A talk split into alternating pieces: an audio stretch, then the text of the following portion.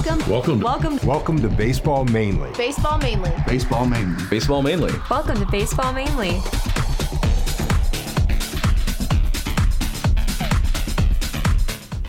And welcome to Baseball Mainly. Welcome to Baseball We got Mainly. a uh, very special episode today with uh, two special guests, one via the phone and uh, one here in the studio. And uh, we've already gotten into it before the show. And, uh, you know, sitting to my left is, as always, Corey Stewart. This is going to be a great episode. It's going to be fantastic. Oh what are you man, talking I'm so about? happy Can, can about we, this can, we put, episode. can we put the Oh, mute who, on him? who else is at the door. Oh, look We at that. Tom special Masaway Tom in. Masaway. Great. I love Yeah. it. Show start yet? Yeah, come on in. Yeah. Come on in. Come on in, man. Come on in. Come on in, Come man. on in. Come on in, man. Oh, Oh, no, you don't. Oh, are you going to go get the food? Yeah. Oh, jeez, Maz. Well, this is going to be, yeah, like you said, this is going to be a great episode. Um, Jess isn't here today. No, so- he's uh, where where is he? He's, He's- down at uh, fantasy camp. Right. Oh, okay. You know, Yeah. Fantasyland, fantasy, Fantasyland. camp. He's trying out for the 2012 Tigers. So There you go. We're going back in time. Yes. No, we I'm are. sorry, 2020. Wow. Oh, okay. I forgot what I mean, year it was. I mean, 2012 was a great year. I mean, if Yeah. we want to go back, I'm all for it. Sure. But then we got to, you know, play back into the years that we're in right now. right. That's well, right. Introduce who our guest in studio is. So our guest in studio is uh, known around here as Peter Perlman, or Ethan's father, or I'm known as Peter Perlman Jr. Not at all. Um, Not at all. I love it. no, So- you're your own man. so here we go. Uh, Peter Perlman, chairman of uh, NRM, Streamcast. Stream. Well, okay. TM. TM. TM. or, or, or new or new radio media LLC. Uh-huh. Keep going. There's I a lot. know- I only know Sir. King, you know. You know, we've done it all. Yeah. We, we, we, you know, we sweep the floors. We do make our own coffee here. We do. You bring your own coffee. We got to do, God's we you know, listen, on our other show that we do here at NRM Streamcast periodically, coffee is the staple. It is. Totally. So, you know, but you got a lot going on in this wonderful place here. Oh, by the way, welcome to the show, Ethan. Wow, thank you. Corey, you know, it's great having you on. and, Oh, uh, Peter, I love joining it. Ethan here at the show. Great, this is So, uh, fantastic. I understand you got a special guest coming on the air. Yeah, and actually, we have him on the phone right now. I'd like to introduce Spencer Schmitz, uh, former college baseball coach and currently working as an upper extremities sales rep. Uh, Spencer, how you doing? Good, good to join you guys. How you guys doing today? Oh, we're, this is good. This is great. This is great, Spence. How are you? Doing well, doing well. I feel like you're back in my office having an interview. I know that was uh, a little over a year ago, so that was a uh, that was a really useful conversation for me as I was transitioning from the coaching world to uh, get into medical sales. So uh, I really enjoyed it and learned a lot spending time with you there. Well, I do understand that in today's show they are going to quiz you on baseball history, so you better be prepared. And no phones and Google are allowed. No calling the senior manager of the team at Bowling Green. Um, hear you're you. on your own here, buddy. Yeah, and um, before before we though get into the uh, the baseball trivia of the day, you know, I want to talk with you really quickly about you know your experience in baseball, um, and kind of let's start with your playing days uh, at college. Kind of let us know what that was all like back when you uh, played at Bowling Green. Well, uh, when I played, I started in uh, so my freshman year was 2001, and then uh, went through 2004.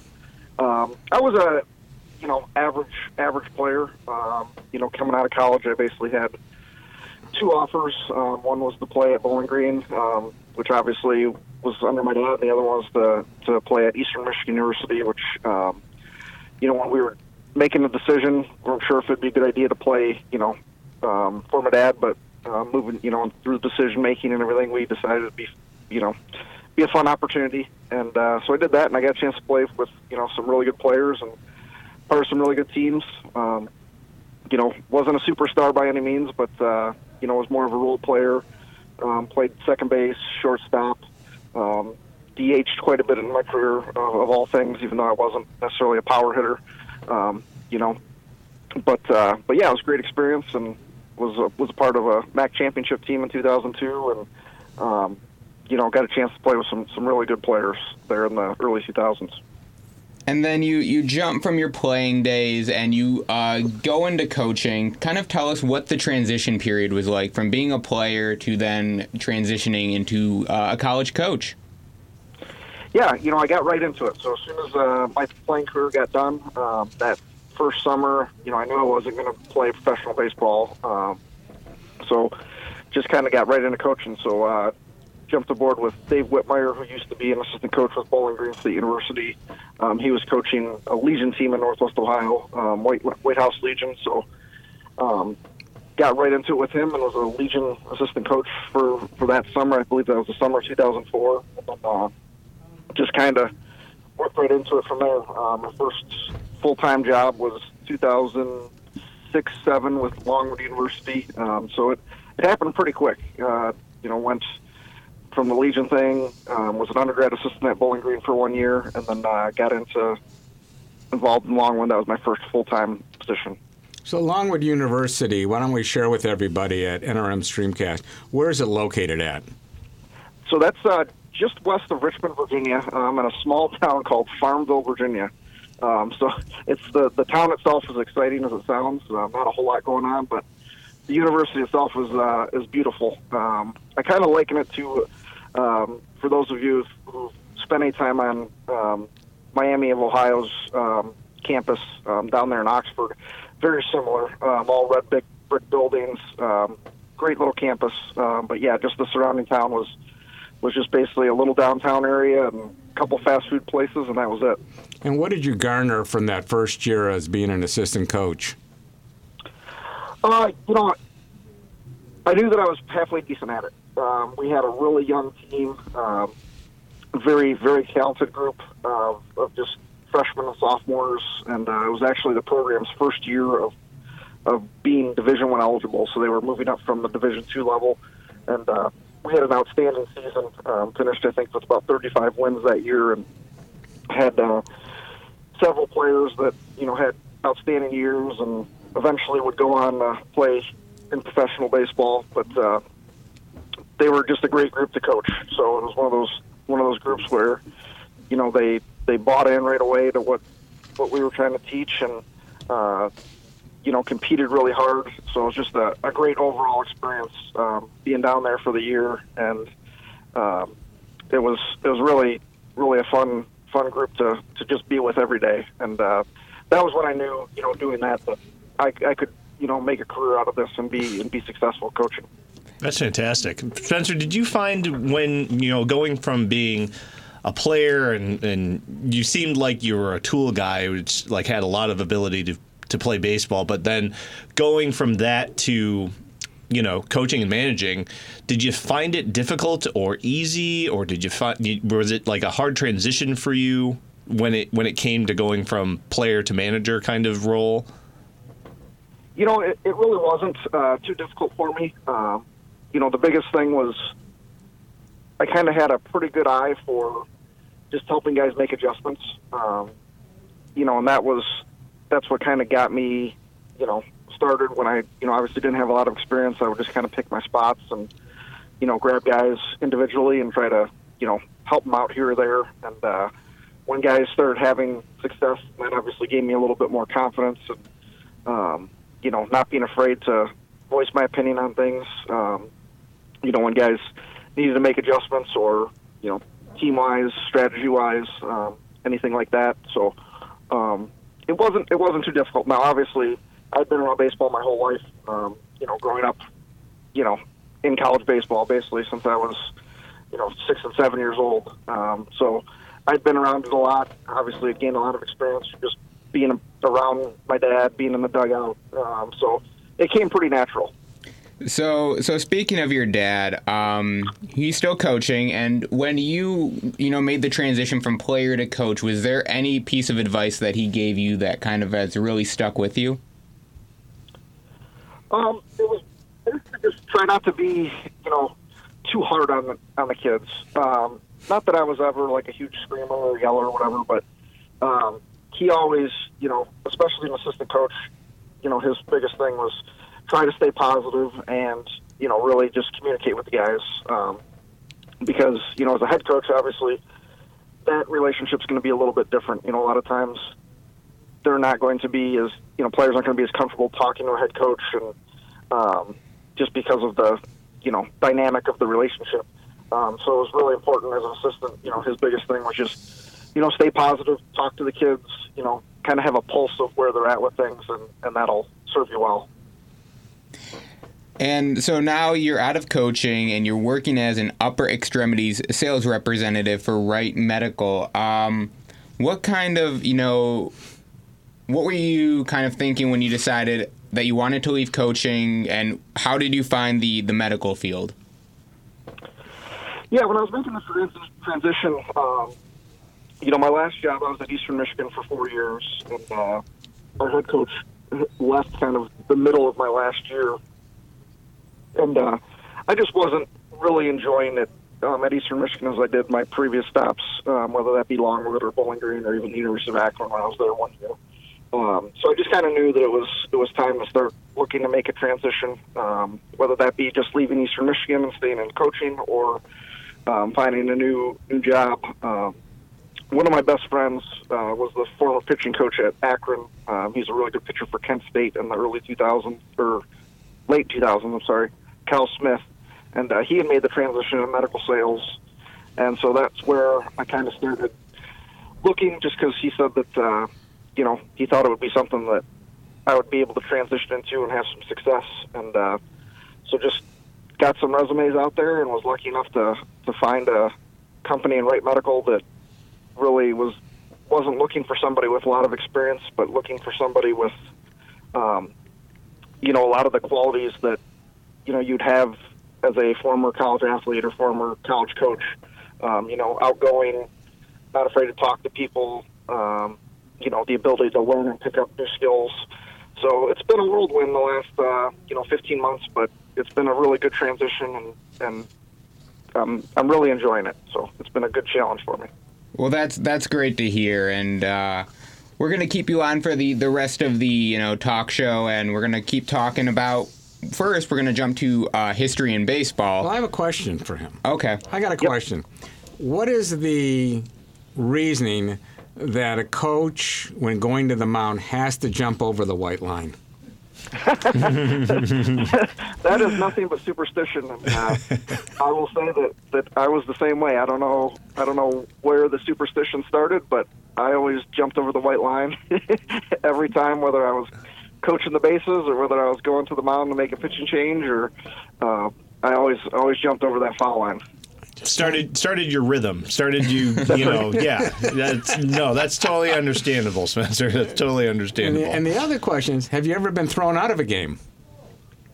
I've actually been thrown out of several games. Uh, so, especially when I first started coaching, I was maybe a little aggressive towards umpires if I thought that, uh, you know, my guys were getting shorted and was maybe a little bit more vocal than I should have been. Uh, as I progressed in my career, I kind of, um, you know, backed off a little bit and learned to, to calm down and maybe just try to talk to the umpires as opposed to yell from the dugout. But, uh, but yeah, I had a few incidents where I got thrown out. I mean, nothing, nothing too crazy, but just, uh, Well, I'm, I'm. I'm glad to hear that because I would be so afraid if Ethan went into coaching versus being the student manager of the team. I mean, he would have been sitting in the car for every game.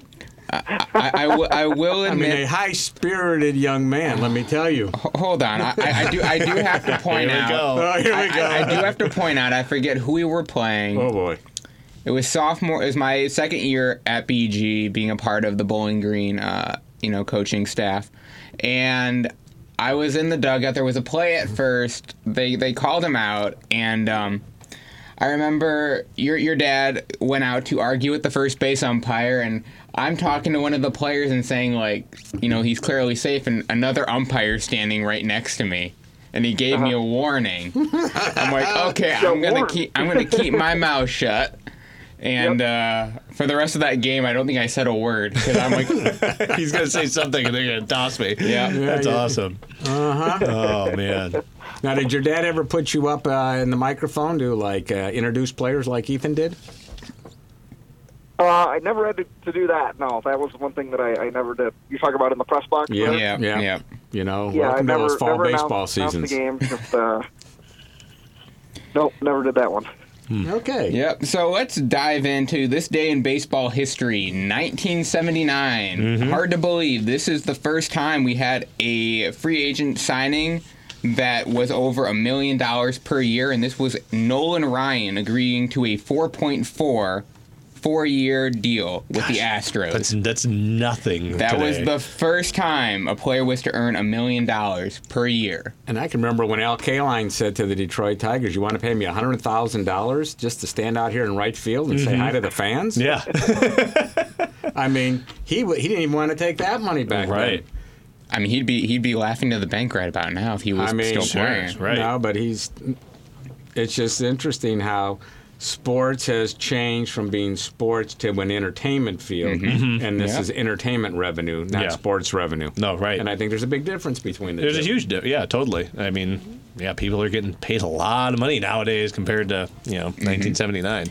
So this next one, I'm gonna throw a trivia question here in here with it. So Mike Schmidt join, joins Roy Campanella and Stan Musial, becoming only the third player in National League history to win the MVP three times.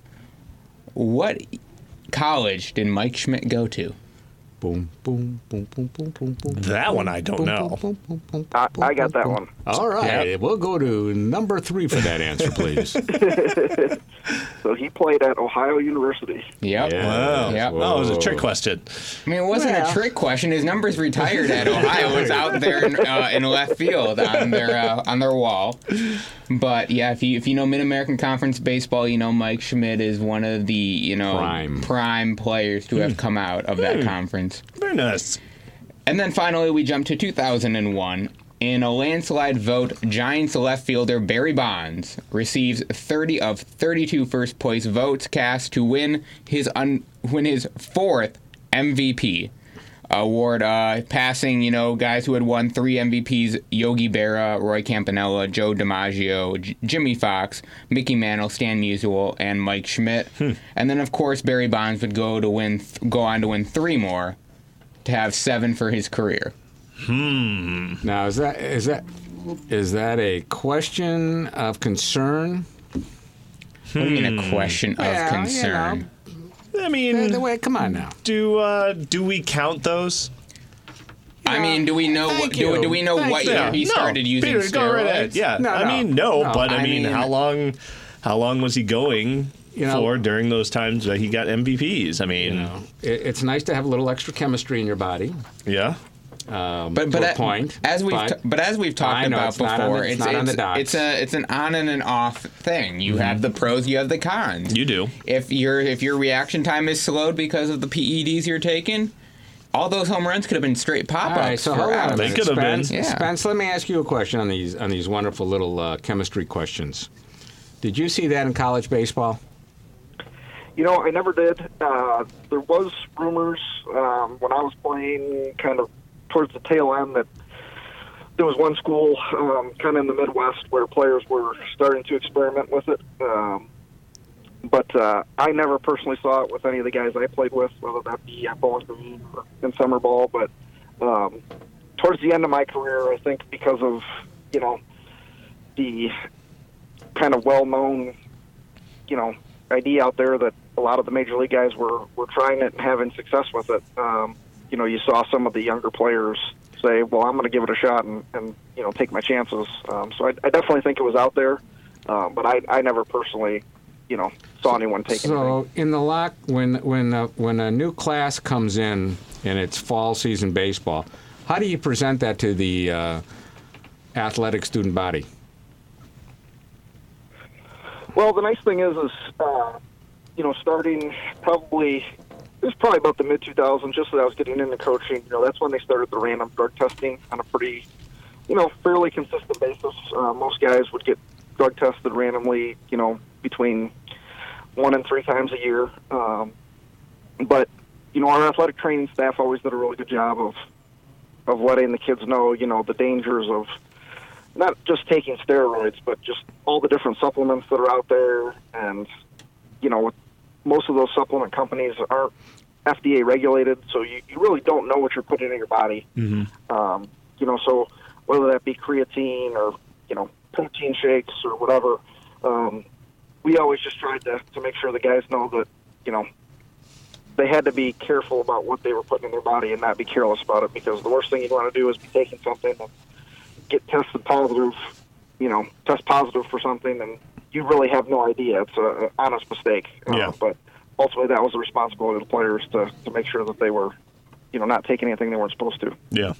No, educated. Yeah, I like that. Uh, yeah, because sometimes you don't know. You don't know what you're what, what you're taking, or you know what you were handed, or you know anything. And I, I feel like during the steroid era, and and I think there were a lot of people that were taking them because they knew what they were doing. But I think that there was also a lot of influence on, in terms of some other players, and I can't really name off those other players or who you know was really taking what. But I think there was a lot of confusion back then. Yeah, I mean, you have the players that, you know, I don't want to say still deny taking steroids, but they say, you know, I was, you know, prescribed this and I didn't know what it was. Mm-hmm. Right. Or the team doctor gave me this and I really didn't know what it was for. Right. Um, you know, I, I don't know whether or not we can fully believe that all the time because I'm sorry if the team doctor's giving it to you, the team doctor could tell you what this is. Yeah. Yeah. You can't plead ignorance on that one. Yeah, no, not really. No. But uh, before we move on to our uh, other segments, uh, we just want to take a moment to talk about our sponsor for the show, Century Mortgage Lending. Oh, they're great. Oh, they are fantastic. I mean, really. I mean, I, I don't own a home personally, but I Why know. not? Well, you know, I, I got I got. I barely spend time en- enough at home, Peter, that I, there's no point of me looking for a house right now. But it's a great time if you're looking to uh, get a loan for your home or if you need any advice. Century Mortgage Lending, uh, give Elizabeth and Paul a call at 248 258 4977. That's 248 258 497 send them. Send them an email. They're really great people. Info at centuryml.com or check out their website centuryml.com uh, century mortgage lending their nmls number is 134525 located in birmingham michigan. They are fantastic people over there. Go ahead and give them a call. Tell them that baseball mainly and nrm streamcast sent, sent you and you know get get get finance get get a loan buy a home today because right now it's the best time. Did you hear that, everybody? Century Mortgage Lending, the place to be for your home mortgage. That's right. So It's great. You know, it's great to own a home. You know, Yeah, where, where'd you get your home mortgage from, Peter? you know, I mean, we just built we this. just Not the sponsor we of the just- show. We Wait just finished Mor- a, Mor- uh, a Century- for three- Century Mortgage Lending, I want to apologize because I did not take out a mortgage at all. Um, and But you've been person, home, you've been a homeowner for a long time, Oh, though, Well, Peter. yeah, we, we we, do need I to address the big elephant in the room. Ooh, when, Ethan. when, no, no, no, the tenant, the no. tenant in the house. When when the process of building the house was Oh, started, go. Got a violin. um, oh boy. you know the he, he kept saying six months. Six months. Right. Three years later, Six months. the house is done. Well, maybe there's just Peter. You had add-ons, right? No. You had No, no. no. But we'll trying to help your at that. case here. No, but you know the, the the whole thing is it is a challenge whenever you build. Sure. And but if I was like going from house A to B, then Century Mortgage Lending is my place to be. Mm-hmm. That's right. And that's how I look at it. Because they're And good people over they're, there. They're great. They listen to your concerns and they work it to you so that you have a comfort zone when getting the mortgage. And you understand, it's a big thing. I think that's a, another thing why Yeah. somebody my age or somebody Ethan's age who's not, as of right now, buying a home, but we don't. I'm ha- looking. I don't know what types of questions I'm have. looking. But if you call up and you ask, and you talk to Elizabeth or Paul, th- Yeah. they'll help you out. I think it's so, great. Yeah. So- Anyways, let's move on, Ethan. All right, what do you got? Yeah, so uh, end of last week, we had the final two uh, seasonal awards given out, those being the Cy Young and the MVP. And uh, in the American League, the Cy Young went to Justin Verlander, taking 17 of the 30 first place votes. Mm-hmm. His uh, his teammate Gerrit Cole collected the other 13. Mm-hmm. But um, did they get this right or did they get this wrong, Corey? Did, I think that- did I think- Justin Verlander deserve the uh, I think hands. Cy Young? I think like we talked about on the show previously. I think he got they got it right this time, and I- and I'm still a little sour over when Porcello won over him. But this time, I think they got it right because Justin Verlander changed his dynamic of how he pitched. It was his first full year with the Houston Astros. Uh, Second year, full second year with the Houston Astros. Second full year. Second full year. It's all right. And was able to overcome a lot of the doubt that a lot of people had about him. His velocity's going down. He can't work his slider. His f- he, his his changeup's just terrible. But I mean, a 2.58 ERA. He had a no hitter in the season, which was huge. Against Toronto. Yeah. Yeah, crazy because he had one against Toronto when he was with Detroit. He's the only player to Yeah. have thrown two no hitters at the same sta- road stadium. Right. 21 and 6 record. Now, granted, that was. We can get into that later in the segment of why that record stands, I think. But, I mean, honestly, and he was a workhorse in the playoffs. And that's what he goes mm-hmm. for each year is he's working towards the playoffs. And then he gets there and he does it. Now, granted, this is all in season. Playoffs should not matter. A lot of people are like, well, you know, Gerrit Cole did really well in the playoff. It doesn't matter when it comes to these awards. The Cy Young is about the season, and he had a hell of a season that warranted him winning another Cy Young. Yep. And uh, Spencer, what is your your take on this? Yeah, I, I think it could have gone either way, but uh, certainly, you know, I kind of agree. Justin was dominant, you know, throughout the whole whole season. Um, was a was a true workhorse, number one starter. Uh, gave his team a chance to win pretty much every time he took the hill. Um, I thought it, I thought it was well deserved. You know, obviously, like like was mentioned, it's a regular season award, and I know he struggled a little bit in the World Series, but um, he was really really outstanding throughout the whole whole year. And Peter, your two cents. Well, no, I'm my, my two cents is wow. uh, two Lincolns on the face up here. Uh, let me tell you something. Uh, there is no doubt in my mind that he was the workhorse. The workhorse, um, and like you said earlier, let's forget about anything after the actual season ended, because uh, he has a different persona at that point for some reason, and we just don't know why it happens, but Yeah. it does. And uh, but during the season, he he's more than just a pitcher. If you watch him on the bench, uh, he's a motivator. Mm-hmm. He's the first on the rail when there's a big play going on. Huge clubhouse leader. So that is a big key to motivating any team. That's a great point, Peter. That's a really good point because a lot of people don't look at they look at the stats, but they mm-hmm. don't necessarily look at the player sometimes. And and you're absolutely right. Verlander has always been that teammate, whatever team he's been on. He's always had people's backs. He's always the first one, usually shouting and yelling. I mean. Mm-hmm. The the scu- the scrums that happened in Detroit when you know with the whole New York like scuffle mm-hmm. and all that stuff, you always saw Verlander. He never cowered, and that shows a lot to the person that he is. And you know, not only did he, you know, win the Cy Young, he also received uh, a few votes for MVP. He finished 11th in, in the MVP voting. We'll mm. talk about MVP in a minute mm-hmm. because the National League Cy Young Award winner went to Jacob DeGrom for the second straight year. And an interesting fact is last year he won it with 10 wins. This year he lives it, wins it with 11. Notches. He um, Next year's at twelve. he has set the record the last two years for the fewest amount of wins while winning the Cy Young. And shockingly, but not shocking in my opinion, Max Scherzer finished third in the Cy Young voting. Why? Why is that not shocking to me? Yeah. Because even though Scherzer's numbers looked good, he didn't look dominant all year long. He, Sure. I know he had a few injuries, mm-hmm. but he, compared to his past few years, he was not the the workhorse, the ace, the guy who is going to dominate for nine innings. Sure. Um, but you're 11 and 8 pitcher here. So But- what makes you so unique at an 11? If you're looking at 11 and 8, why mm-hmm. are you so unique? because even though that record is not great, you put you put Jacob Degrom on another team, mm-hmm. another contender. That record could have easily been 17 and four. Yeah, in my opinion. So you're saying I mean, Stephen Strasburg's record reflected how he did. So he died with the offense. He Yeah. He died with the offense. He did. I agree Well, and the you defense was not up to snuff the whole year no, either. no. I mean, his strikeouts. You know, um, Scherzer's strikeout ratio to, to balls walked was Mm-hmm. w- was significant. I mean, he always dominates around around you know the corners and everything, and just has a, a violent whip with his with his fastball. But uh, I, I I actually agree with you on this one. Like. I, I wasn't shocked that he placed third in, in, in the voting. Mm-hmm. So Yep. So Spencer, what do you think about all this? you know, it's it's funny with baseball. Um, certain certain pitchers seem to get the run support, and uh, certain guys it just seems like every time they they take the hill, even though they're you know pitching great and you know only giving up a run or two, for whatever reason the offense uh, their offense struggles to to give them that support. So.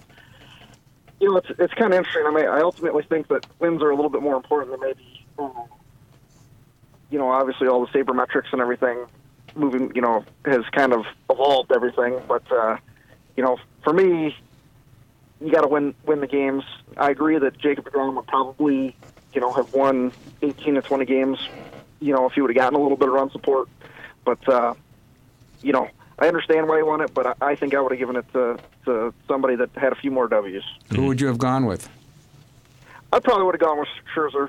Um, I agree. He he did have a few little lulls throughout the season, but um, you know the strikeout to walk ratio is is amazing, and uh, you know the the second half run that the Nationals went on, um, you know between Scherzer and Strasburg, both those guys, you know, really led the way. Um, you know, having having those two guys and then Corbin thrown in there, um, it made him really tough there in that second half of the year. and, and that was the big uh, shock to me was when the the uh, results were announced. Hyun-jin Ryu finished second. He had a great first half, and he, really tapered off heavily in the second half. Right. A guy like Stephen Strasburg was dominant the whole year, Mm-hmm. and I was thinking, okay, if deGrom wins it, could Strasburg be the one finishing in second? Because Sure. in my opinion, Strasburg's record, Strasburg's numbers Mm-hmm. reflected his season a lot better than what Steve or than what Max Scherzer had. Max Scherzer's numbers look good, but he was not the dominant Max Scherzer of years past. Right. Where Stephen Strasburg put together probably his first complete season Yeah. over the in compared to the last few. Sure. And of course, it doesn't hurt that he's can now that he opted out and is a free agent and can make a lot more money. Sure. Sounds like Scherzer. yeah. Um, but now we jump to MVP, and in the American League, you know, the debate was really did Trout, you know, separate himself enough that these last few weeks of injury were going to help or hurt him?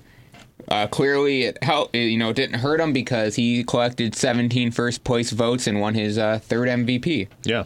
Honestly, uh, uh, like I said in again in the previous show, I believe that Trout deserves these MVPs for a reason. He's a five-tool player. He he sits. He's a he's a clubhouse leader. He he's out there rooting. He keeps his nose clean. He goes out even when in injury, hits and plays and does it the right way. I mean, honestly, and it's sad because he doesn't have the pitching staff around him to get him to the, where he needs to be in the playoffs, possibly winning a World Series. As a player, you have to look at him for the complete of what he's done. And he just continues to just rake. I mean, he has a very pure. He's a pure hitter. He has a great eye for everything. They, I mean, his walk ratio is really good. Um, but I, honestly, I, I if I, I'm not, I'm not going to be surprised if Mike Trout win, continues to win the MVP in the AL. Each Why do you year. say that? Just because he's, I think he's utilized so well, and then having the supporting cast of, of you know, Pujols and. Um, Otani, Ohtani. and and having these other guys, And- and can could have a few more guys Could be a few more year. guys after this year, but for him to still shine in in in a lot of talent in the on the hitting side that's that says a lot. I mean, it really does. It says a lot for a player like that, and he Mm-hmm. and you see a little wear and tear happening, you know, as he's getting older. But I mean, he's still young. I mean, he's he's he's going to continue to be that guy. I, I he's gonna be that next year. He's going to be the face of baseball, if not already. Yeah, and I mean the big the big thing is he already signed an extension with the Angels, and a lot of people were questioning whether he would because Sure. to him is it going to be winning most important or was it going to be the loyalty that, to the team and that Yes. eventually we're going to get there. Mm-hmm. He's proven it's the loyalty to the city, the loyalty to the team, and the belief that one day the Angels will be back into uh, competing for the World Series year in and yeah. year out. Spencer, uh, what's your take on Mike Trout winning the MVP over a guy like Alex Bregman? Yeah, no, it's, the kind of the same old debate. You know, is it the most valuable player? You know, is it the best player or is it the most valuable player to their team and their success? Um, normally, I would lean towards you know a guy that's coming from a team that's competing for the championship or you know at least top half of the league. But uh, you know, I think it's pretty well known throughout baseball that Mike Trout's the best player in baseball. Plays hard, um, puts up numbers. You know, every year. Um, so in this in this case, I, I you know he certainly deserves it. Uh, Bregman had an outstanding year as well, but Mike Trout's the most dominant player in the game. Um, you know, like was mentioned, hits for average, hits for power, gets on base, plays really good defense at center field. Um, just kind of do, does it all. You know, built like a linebacker, runs runs like a deer. Um, he, is the best, he is the best, you know, player um, that we've seen in, in quite a while. So he's he's special, that's for sure. Yeah. And then and then we jump to the National League, and you know we don't even have to leave the city for the National League MVP, and that's Cody Bellinger uh, of the Los Angeles Dodgers, who put together a complete season.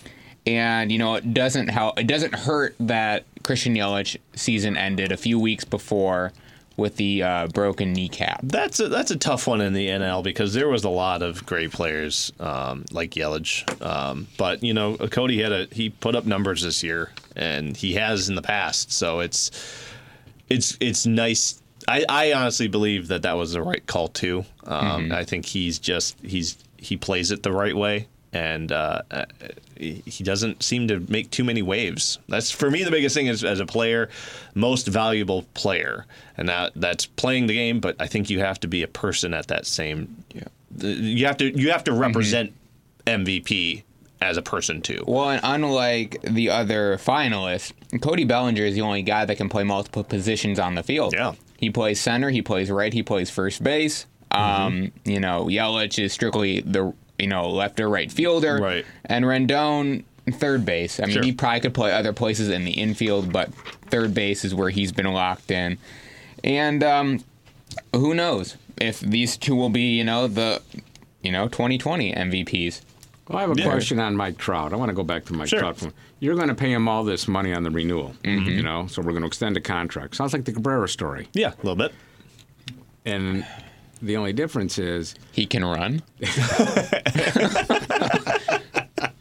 no, I mean, how much money are we going to throw out there based on longevity? I mean, yes, his name brings you people to the stadium. Sure. Name recognition. Sure. We're going to get that.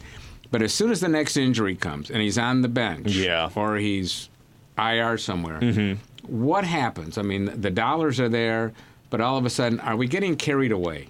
I and there's these extensions to a certain extent. No, I see. where, I I- see where you're coming with that, but I honestly feel like there's a Cabrera when we signed him to that contract, he was doing crazy things. A Triple Crown winner, MVP. I mean, he was just doing crazy things.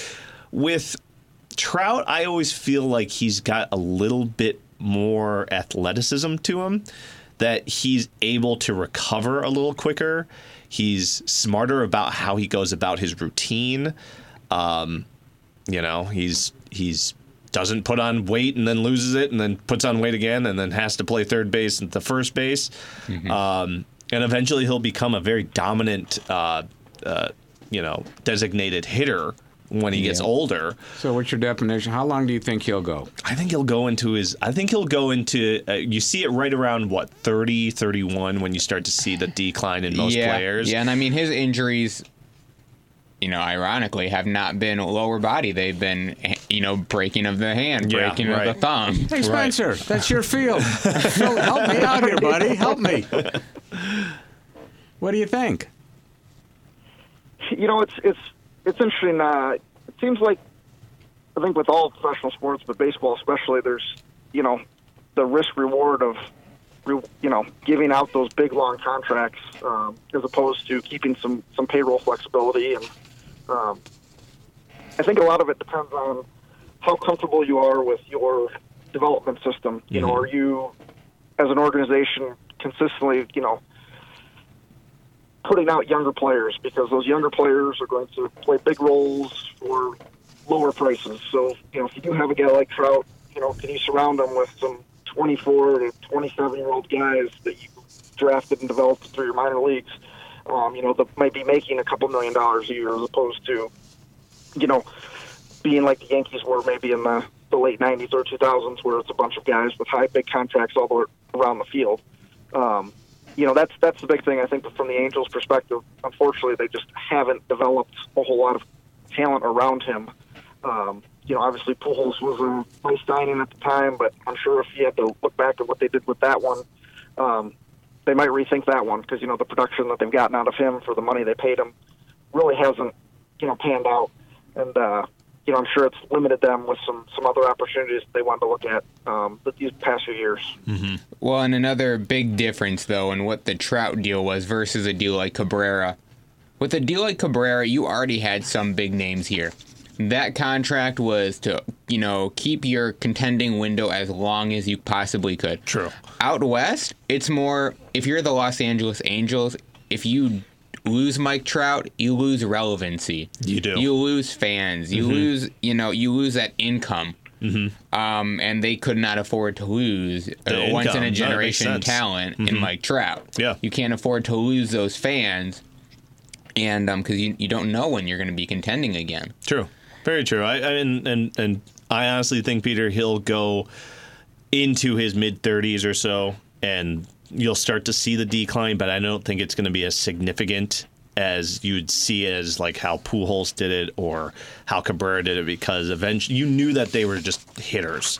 And, I just looked yeah. at the injury factor. Too. Yeah, That- the that injury. was no, that's um, always something you have to mm-hmm. look at when Yeah. it comes to a player of that of that caliber, because not everybody's going to stay healthy their entire career. Heck, what do you got on that agenda there in front Uh, of you, boss? so we're gonna jump because uh, yesterday the 2020 Baseball Hall of Fame ballot was released, and you got some new names on here. You got some returning ones, Let me see. let me and see. it's um, you I know, don't see my name. yeah, what, no, it's under no. Curt Schilling. Uh, Gary But- Sheffield, way like the bat. but uh, you know, uh, a rel- not a relative, a person from Corey's hometown is on this list for the first time. I wish I was really. And, really uh, Derek Jeter. Derek Jeter. and he Kalamazoo. will more than Yep. likely be the next unanimous Hall of Famer Hands down. unless something unprecedented happens, and that's obviously Derek Jeter. Doubtful. I mean, the only thing that I can honestly scrutinize Derek Jeter is that he went in and bought the Marlins.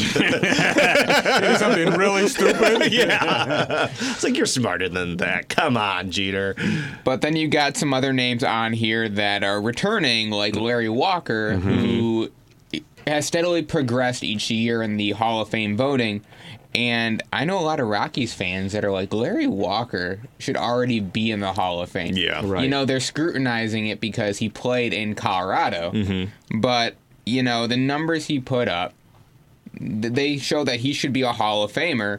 And I think that's a name that a lot of people don't pay attention to when Yeah. it comes to Hall of Fame candidacy. Then you got your guys like Roger Clemens, Barry Bonds, uh, Mm. Curt Schilling.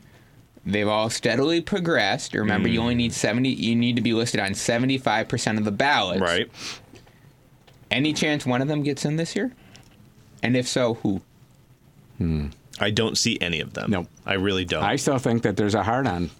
yeah, I I'm think serious. so too. I, do. I think that it's gonna res- it's gonna stay with them for a long time, and it has. I mean, you obviously have seen it. Now they have progressed. Yeah. So they the may the- progress, but they've clouded. It's clouded. It's very yeah. clouded. So the one name that has progressed the most has been Roger Clemens, who last year received was on sixty percent of the ballots. Yeah. I think there's a good chance maybe he doesn't get in this year, but he's listed on close to 65 to 70 percent of the Sure. ballots. I think he'll get closer, but I don't think there's ever going to be that tipping scale where he actually. Somebody says everybody wins now. I mean, I guess there's crazy names on here. Jose Valverde. I could see him getting in I- before Roger I Clemens. mean, you got also Omar Vizquel on here. That's true, but he- Yep. Yep. So you got a lot of names on here. I think you're looking at a Hall of Fame class of possibly six guys yeah, easily. And then of course, Easily? then of course you got the name that my mother always loved. Oh, here you go. JJ Putz. Oh, I knew Putz. that was coming. Putz. I knew. Putz, come on up here, Putz.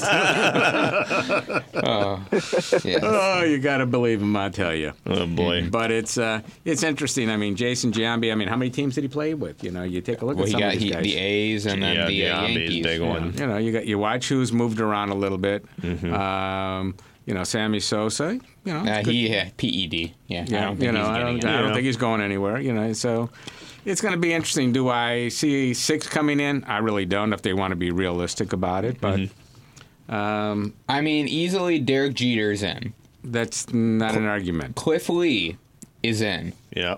Manny Ramirez is one of the borderline that could very well be in, Is that- but maybe like at a seventy percent from the first year on He's the a, yeah, he's but he's yeah, he's had a good track record. Yep. I mean, he was a part of that Boston team, Mm-hmm. and you know he was putting up numbers. I mean, man, I just remembered that everybody wanted to be like Manny. So let me ask you a simple question for the uh, for everybody that's listening today.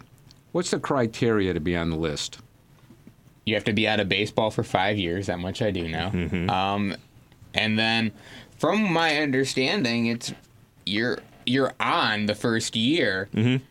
and then if you don't receive, it's like I think ten percent of the vote, you're left off. Mm-hmm. Yep. From then on, if you receive at least ten percent of the vote, your first year on the ballot, you stay on until you don't receive ten percent. Sure. And And, when does then if you run out of your time frame, which is ten years. Right. and when does the voting end?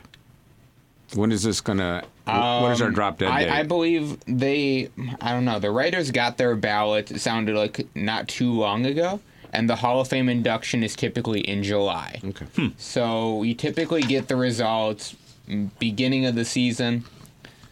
So I'm not sure when they have to have them in by. I know they're not they're not supposed to release who they voted for until the class writers and media personnel that will tweet out, "Here's my ballot. Here's who I voted for." Which I don't mind looking at, you know. Yeah. Yeah. Okay. I mean, it's a big event again. We so, do.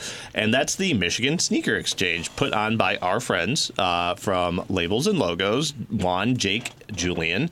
Uh, they also own Loose Cannon Flagship in Ferndale store. They have amazing shoes down there. Uh, but they're going to be putting on the Michigan Sneaker Exchange, uh, hosted at TCF Center, used to be Cobo Center. It will be in attendance, swapping sneakers and showing off the latest trends in fashion. December 7th, 12 p.m. to 6 p.m. Gotta go check them out. Uh, $20 admission, online or at the door, all the way, I think, up to, well, at the door, obviously, when you go, but uh, online all the way up to the actual date of December. Tickets are available and tables if you want to have a table uh, at Michigan Sneaker X with an X change.com. So go ahead and check it out. It's a great event. I've been to a whole bunch of these, and uh, it gets really interesting. And actually, if you are into Disney Plus, uh, there's a new show Jeff Goldblum just came out with, uh, The World According to Jeff Goldblum. His first episode was about sneaker exchanges and the sneaker world. So it's very interesting, and there's a lot of interesting things about sneaker And exchanges. that's December seventh at December TCF? 7th at TCF Yep. Center. Yep. So you Yeah. can go on and, and check it out um, at MichiganSneakerExchange.com. And I think I heard Tom Mazaway is going to be exchanging his uh, New Balances. Five, $33 New Balances.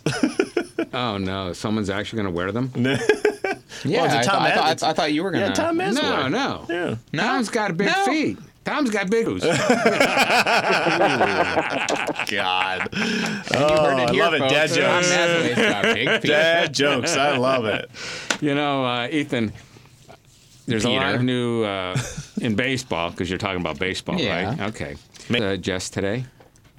You know, I'm not really sure. I know he's out of town for a week. You, just, He's in you a- just said he's at fantasy camp. I'm not sure if you were pulling my chain or if that's actually where he's at. just playing it for the camera. That's right. Yeah, That's yeah, right, yeah, Jess. totally. Tell me about that 80 degree weather down in sunny Florida. No, don't tell us about that, or else you know we may just come down and join you. Yeah, right. Now, Um, with everybody in the studio, starting uh, with Spencer, have you been to a fantasy baseball camp? I've never been to fantasy camp. Um, know a lot of people that have gone and done it, and uh, it sounds like it's a great experience.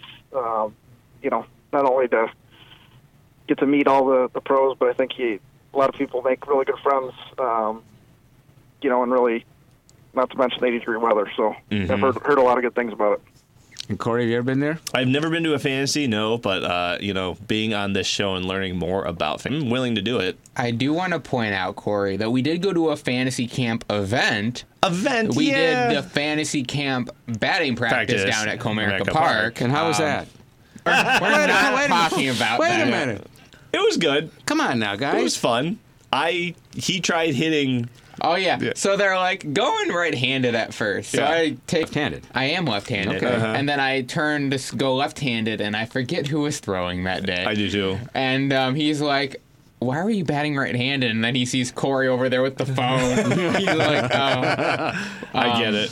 yeah." But then the last pitch, I piece of it, thankfully. A little bit, yeah. And uh, But let's let's just not talk about that. That was No. not a, uh, Yeah, a good foot- showing. there's footage of. Have you ever done batting practice at Comerica, Spencer? At Comerica, but I've never never hit at Comerica.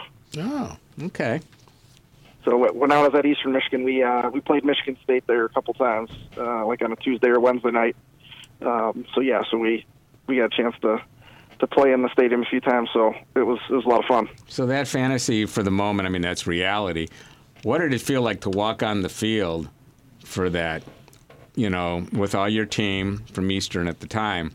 What was what was it like? Are they starstruck at the moment walking into a fifty thousand seat stadium? Yeah, I think uh, I think the, from the players' perspective, it's just excitement. You know, um, obviously, you know it's just one of 56 games, but uh, that's something that you know they'll always remember. Um, the majority of our kids were you know from you know the Michigan area, so grew up Tiger fans, and uh, you know just to to be in the dugout. You know, we were in the Tigers dugout, home dugout. You know, so to see you know their locker room and see you know their dugout and where they keep the ball. It's a really good experience for, for all our guys. And then, you know, let's talk a little bit about college baseball real quick because depending on, you know, where you're at in college baseball, you know, the opportunities, the different ways of traveling, the different places you go and play at, they, they vary. So I want to know, Spencer, what was your favorite memory that college baseball uh, world? You know, was it a, a specific place you guys played at, um, a team you played? Yeah, uh, beautiful stadiums. Uh, you know, whether that be University of Tennessee, had a really nice stadium back when I played. Um, I think they've just renovated it. Um, you know, played at Oklahoma State, East Michigan, Michigan State, Ohio State. Um, you know, some really, really neat facilities. Um, you know, memory-wise, as a coach, we won the, the Mid-American Conference Tournament in 2013 um, over in Avon, Ohio. Um, so that's probably my, my favorite memory. Um, just the, the excitement of winning the tournaments and knowing you're going to, you know, go to regionals the, the, the following weekend. Um, that was that was probably the, the my favorite memory of coaching or playing. Yeah, and I, I gotta say my, my best experience, my favorite stadium to to uh, be a part of going to was uh, down at Texas A and M. That crowd is uh, uh, that crowd is something else. You know, you you throw four straight balls and you're not gonna be hearing the end of it for a while. Until, Until yeah, you throw a strike. Until you throw yeah. a strike. I think we got up to six balls in a row. Yeah. Yeah. Did you ever play? Did, did you? No, No. Ole Miss is is not in. You guys never No, played. no, No, no. Miss is in no. Mississippi. Oh, just to help you Mississippi, right, out. but- yeah. our, our first road trip, my first road trip, mm, first year, was to Southeast Missouri State. Uh-huh. Oh, in the win. oh. and um, it was 34 degrees before wind chill. Mm-hmm. It was about 28 degrees, 20, 26 to 28 degrees with the wind chill. Mm-hmm. My butt froze to the metal bench. I'm not kidding, and it was a double header. My butt froze to the middle, know, to, so I thought you were gonna say you split your pants or No. something. I was shocked I didn't split my pants. You know what it was though? We get the phone call. It is so cold, and then this bus ride me? coming back. You know, Excuse me? it's like unbelievable. Oh, I love it. Unbelievable. Oh man. What was your favorite bus ride? There, Spence. Uh, Forget Ethan. Forget it. I got my, I know my least favorite. The nice thing about Bowling Green is once you got in the MAC play, we were kind of right in the middle of everyone. So, Yeah. you know, we were two this bus trip for Buffalo and Northern Illinois. Yeah, Northern Illinois. Yeah. I didn't I didn't mind the bus too much being a shorter guy, but uh, yeah, how some of those six six pitchers or you know bigger guys you know cramming that bus for six seven hours. Uh, I uh, I wouldn't want to be them. So it's one of the few advantages of being five eight is is being a little bit more comfortable on the bus. And then I will say the the bus trip back from uh, Florida was the absolute worst. Twenty three hours on the bus. Wow. From Winter Haven back to Bowling Green, and uh, while it was great weather, great experience down there, I get that bus ride, and yeah. Wow. You can only watch so many movies, right, Ethan? Yeah, and then when, then when you're put then when you're put in charge of picking the movie and thrilled with it, and the other half is like, "What were we thinking?" It, it, it, ju- it just puts a little bit of pressure on you Sure. to pick the right movie. Well, yeah. So real quickly, um, free agents. Big names are Gerrit Cole, Rendon, and uh, you know you got Stephen Strasburg, along with Madison Bumgarner. But Gerrit Cole, what he does will inching free agent market. Yeah. And honestly, I don't see him signing anywhere until maybe closer to the the new year. Probably. He'll he'll wait his time out. He'll hear will. everybody out. But you know, we've had a great show. We uh, briefly, you know, talked about you know college baseball. We talked about you know the last two awards being handed out. We didn't even get to talk about the Houston Astros sign stealing, Yeah. which there has been an interesting development in. But we will talk about that next week Mm-hmm. on uh, baseball mainly. So, on behalf of Corey, Peter, Spencer, thank you for coming on. And Jess. Jess was And in our Jess, hearts. yeah, yeah. Jess looks great. Yep. And Jess in our think- spirits. Uh, we want to say, uh, Spencer, thank you for coming on. It was great having you on. And uh, we hope you enjoyed the show. So that is going to be it for this episode of Baseball Mainly. Be sure to tune in next Tuesday as we talk Houston Astros sign stealing saga. Mm-hmm. Let's play two.